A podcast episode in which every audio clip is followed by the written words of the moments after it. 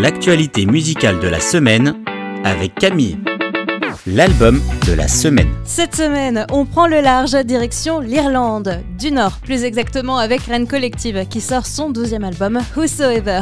Un mot qui peut nous faire un peu bizarre en français et qui signifie quiconque. Quoique c'est aussi un peu rigolo à dire, quiconque, il y a beaucoup de, de cas. Bref, revenons à notre sujet. Ce mot n'a pas été choisi par hasard puisqu'il a été pris dans un des versets les plus connus de la Bible, Jean chapitre 3 verset 16.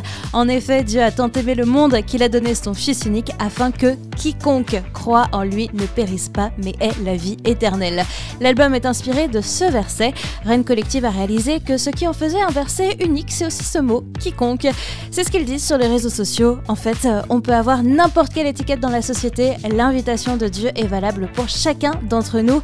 Rennes Collective n'a pas voulu faire simplement un album chrétien, mais un album humain qui puisse parler à quiconque. Un album éclectique avec des titres explosifs comme Let It Roll, des balades tout en douceur avec Beloved, mais où l'on va toujours retrouver cette petite touche très irlandaise avec As For Me. C'est notre album cette semaine, Whosoever de Rennes Collective le titre de la semaine. God is on the throne de With the Kingdom. Andrew, Ed, Franny, Martin et Scott sont tous membres de la même famille et bien qu'ils aient chacun toujours fait de la musique, ils ne forment ce groupe que depuis 2018. De la louange à la pop en passant par la country et le rock, ils nous prouvent qu'ils sont cette semaine à l'aise dans tous les genres de musique avec le trait RB et gospel God is on the throne. L'histoire de ce titre est aussi quelque chose qui leur tient à cœur.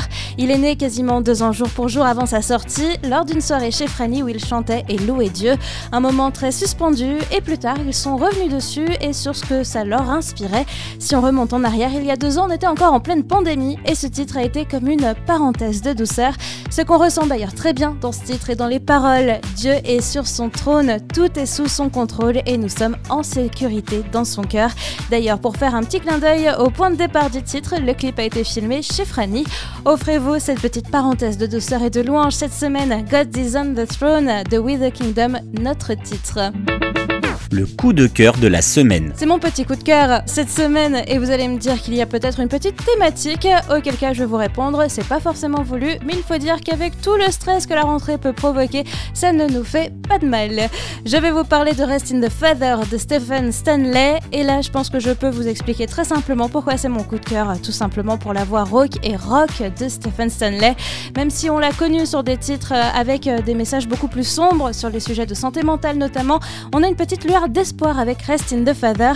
Comme pour le titre de la semaine, mon coup de cœur nous rappelle que malgré les angoisses, les inquiétudes, Dieu est là pour nous réconforter à chacun de nos pas.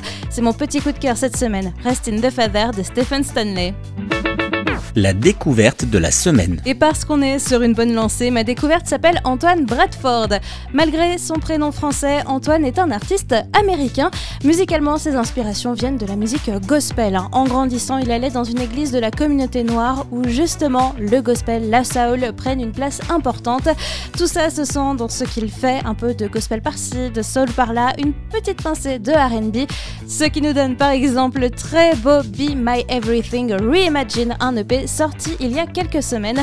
Le titre date de 2017, mais il est réinventé. Le P contient également la version instrumentale du titre et même la version note vocale, hein, c'est-à-dire le premier jet du titre. C'est ma découverte cette semaine qui va vous faire du bien. Anton Bradford avec Be My Everything Reimagined.